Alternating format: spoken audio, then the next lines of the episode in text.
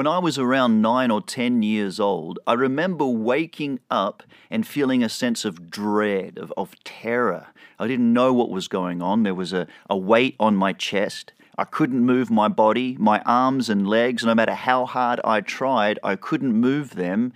But what made the situation worse was across the room, I could see a dismembered body a head floating upside down, mind you, across the way. It caught my attention. It scared the living daylights out of me. I didn't know what to do. I closed my eyes again, opened them. The head was still there. I closed my eyes one more, to- one more time and I held them shut for, for a while.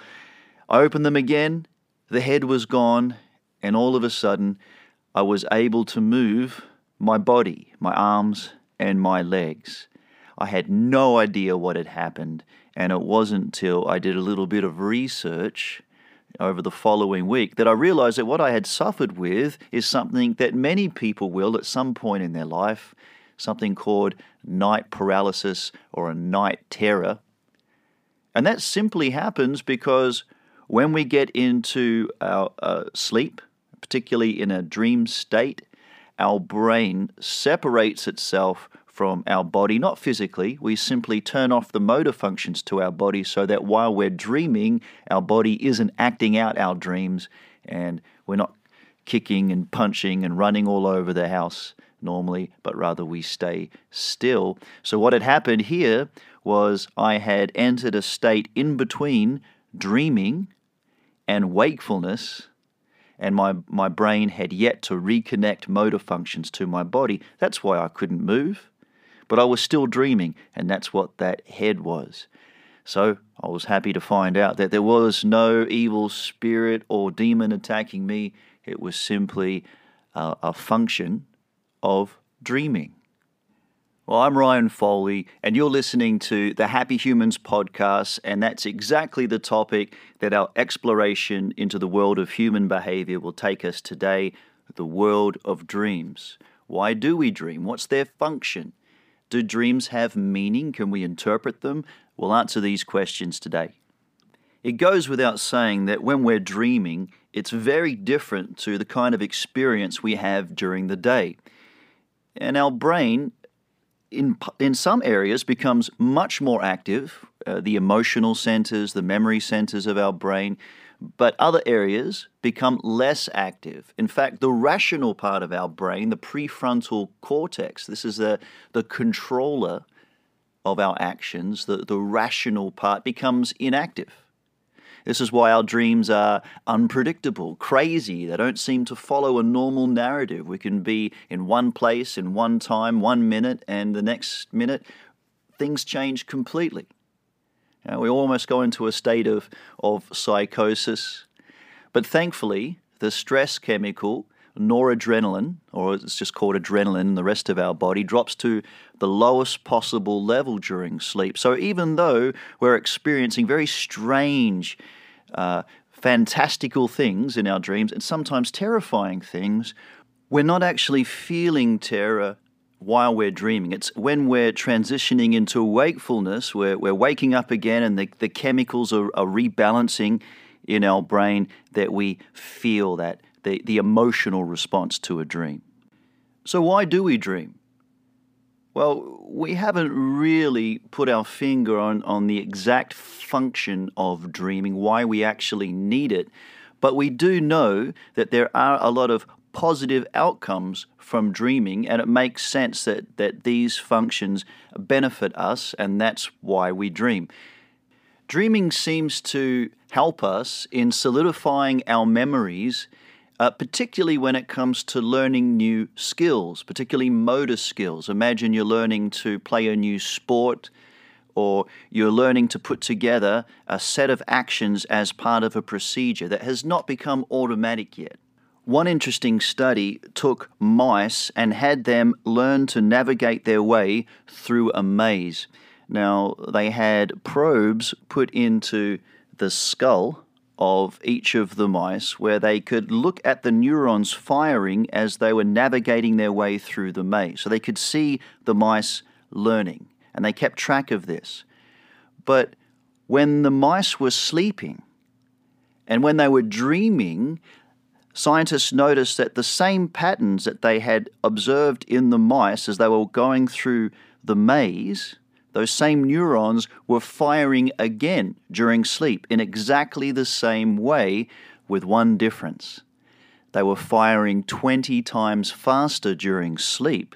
And so it seemed that during this sleep stage, the mice were integrating all the learning that they had done, navigating their way through the maze, and that learning was solidifying during sleep. So, sleeping serves a very important function for solidifying motor skills and memories. The brilliant Dr. Matthew Walker, professor of neuroscience at the University of California, Berkeley, says that when we practice and then we sleep, the next day we're 20 to 30% better than we were at the end of our practice session the day before. How much do you think uh, a drug enhancing sporting ability by 20 to 30% would sell for? And here we are able to improve it with just a night's sleep, dreaming. So, simply getting enough sleep and allowing our dreams to integrate these new skills and memories helps us get past sticking points and improve our performance in a dramatic way. Truly an important function of dreaming. Have you ever heard the expression, oh, sleep on it? You probably have. And we typically use that when we have a problem to solve, something very difficult, something we have to think through, a big decision we have to make because we know through our experience that after sleeping, we, we tend to approach problems better. Sometimes we can even get a solution to a problem we've been working on. The famous Russian scientist Dmitry Mendeleev was the person who discovered the layout for the periodic table. That, that same table you learn when you take chemistry in high school. And that, that changed science forever. And he had been working on how he could organize elements in that table for three days solid, and he couldn't do it. He couldn't quite figure it out. But apparently, at the end of the third day, he slept finally, and he had a dream. And he said, I saw in a dream a table where all the elements fell into place as required. Awakening, I immediately wrote it down on a piece of paper. And that's where we got the periodic table from. So, yes, sleep, in particular dreaming, allows our unconscious mind to work on problems as we sleep. So often, if we if we hit a, a block or a sticking point when it comes to solving a problem, sleeping on it can certainly help.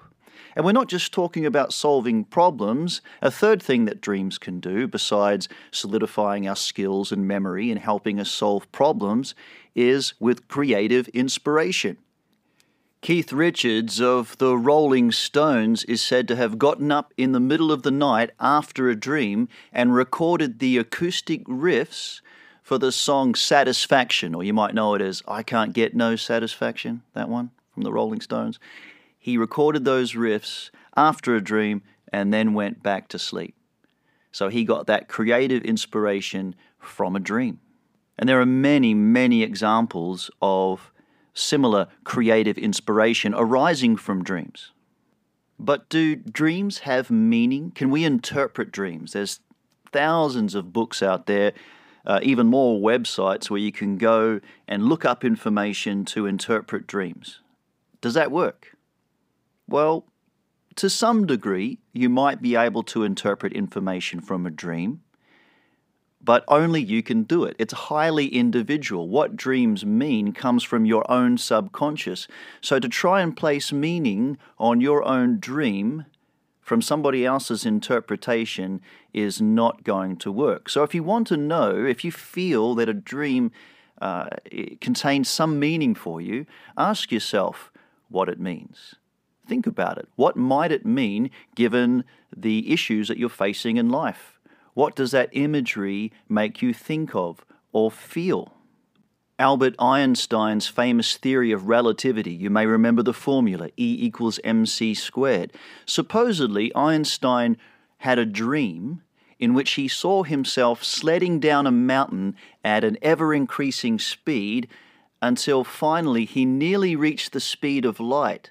And as he's going down, as he was going down the mountain at that speed, he noticed that the stars started to look different from his perspective. And from that dream, he came up with the mathematics, the formula E equals mc squared, uh, which we now know as a theory of relativity. But let me ask you, who was the only one who would have been able to interpret his dream? Well, himself. Well, we could have looked up, well, what does seeing a mountain in a dream mean? Or, or going at a high speed, or going down, what does that mean? Or what do stars mean? Right? We could have uh, put our own interpretation on his dream and not come to the same conclusion. They're highly personal. So the next time you have a profound dream, look into yourself to find the meaning. What could your own unconscious be telling you in your dream? Because nobody else can give you the insight that you can give yourself. Perhaps you've had the experience, though, where something that you witnessed in a dream at least partially, seemed to come true in real life. Or you might have known somebody that says that they, they dream something before it happened. You know, can dreams really predict the future? Apparently, Abraham Lincoln dreamt about his own assassination just a few days before it happened. He, he dreamt that he could hear sad wailing, a crying out in the White House, and he got up and tried to find where this crying, this wailing was coming from. And he finally came to the room where all the mourners were and he saw his own corpse. Did this mean that Abraham predicted his own assassination? Well, it did happen. He was assassinated. But remember, we dream about the, the problems, issues, uh, events, people in our lives. And so chances are, are fairly high that we'll occasionally dream about things that might actually occur. Right? The chances are, every now and then, we'll get it right. The same principle applies to fortune tellers. Right? We tend to remember only the few things that they get right or partially right, and we forget the vast majority of predictions that are just plain wrong or, or incorrect. And it's the same with our dreams. Think about Lincoln. He held a position, a very high position, at a highly volatile time where threats to his life were common. So it's not unheard of that he might dream about a situation that possibly could have happened to him, which obviously in this case did.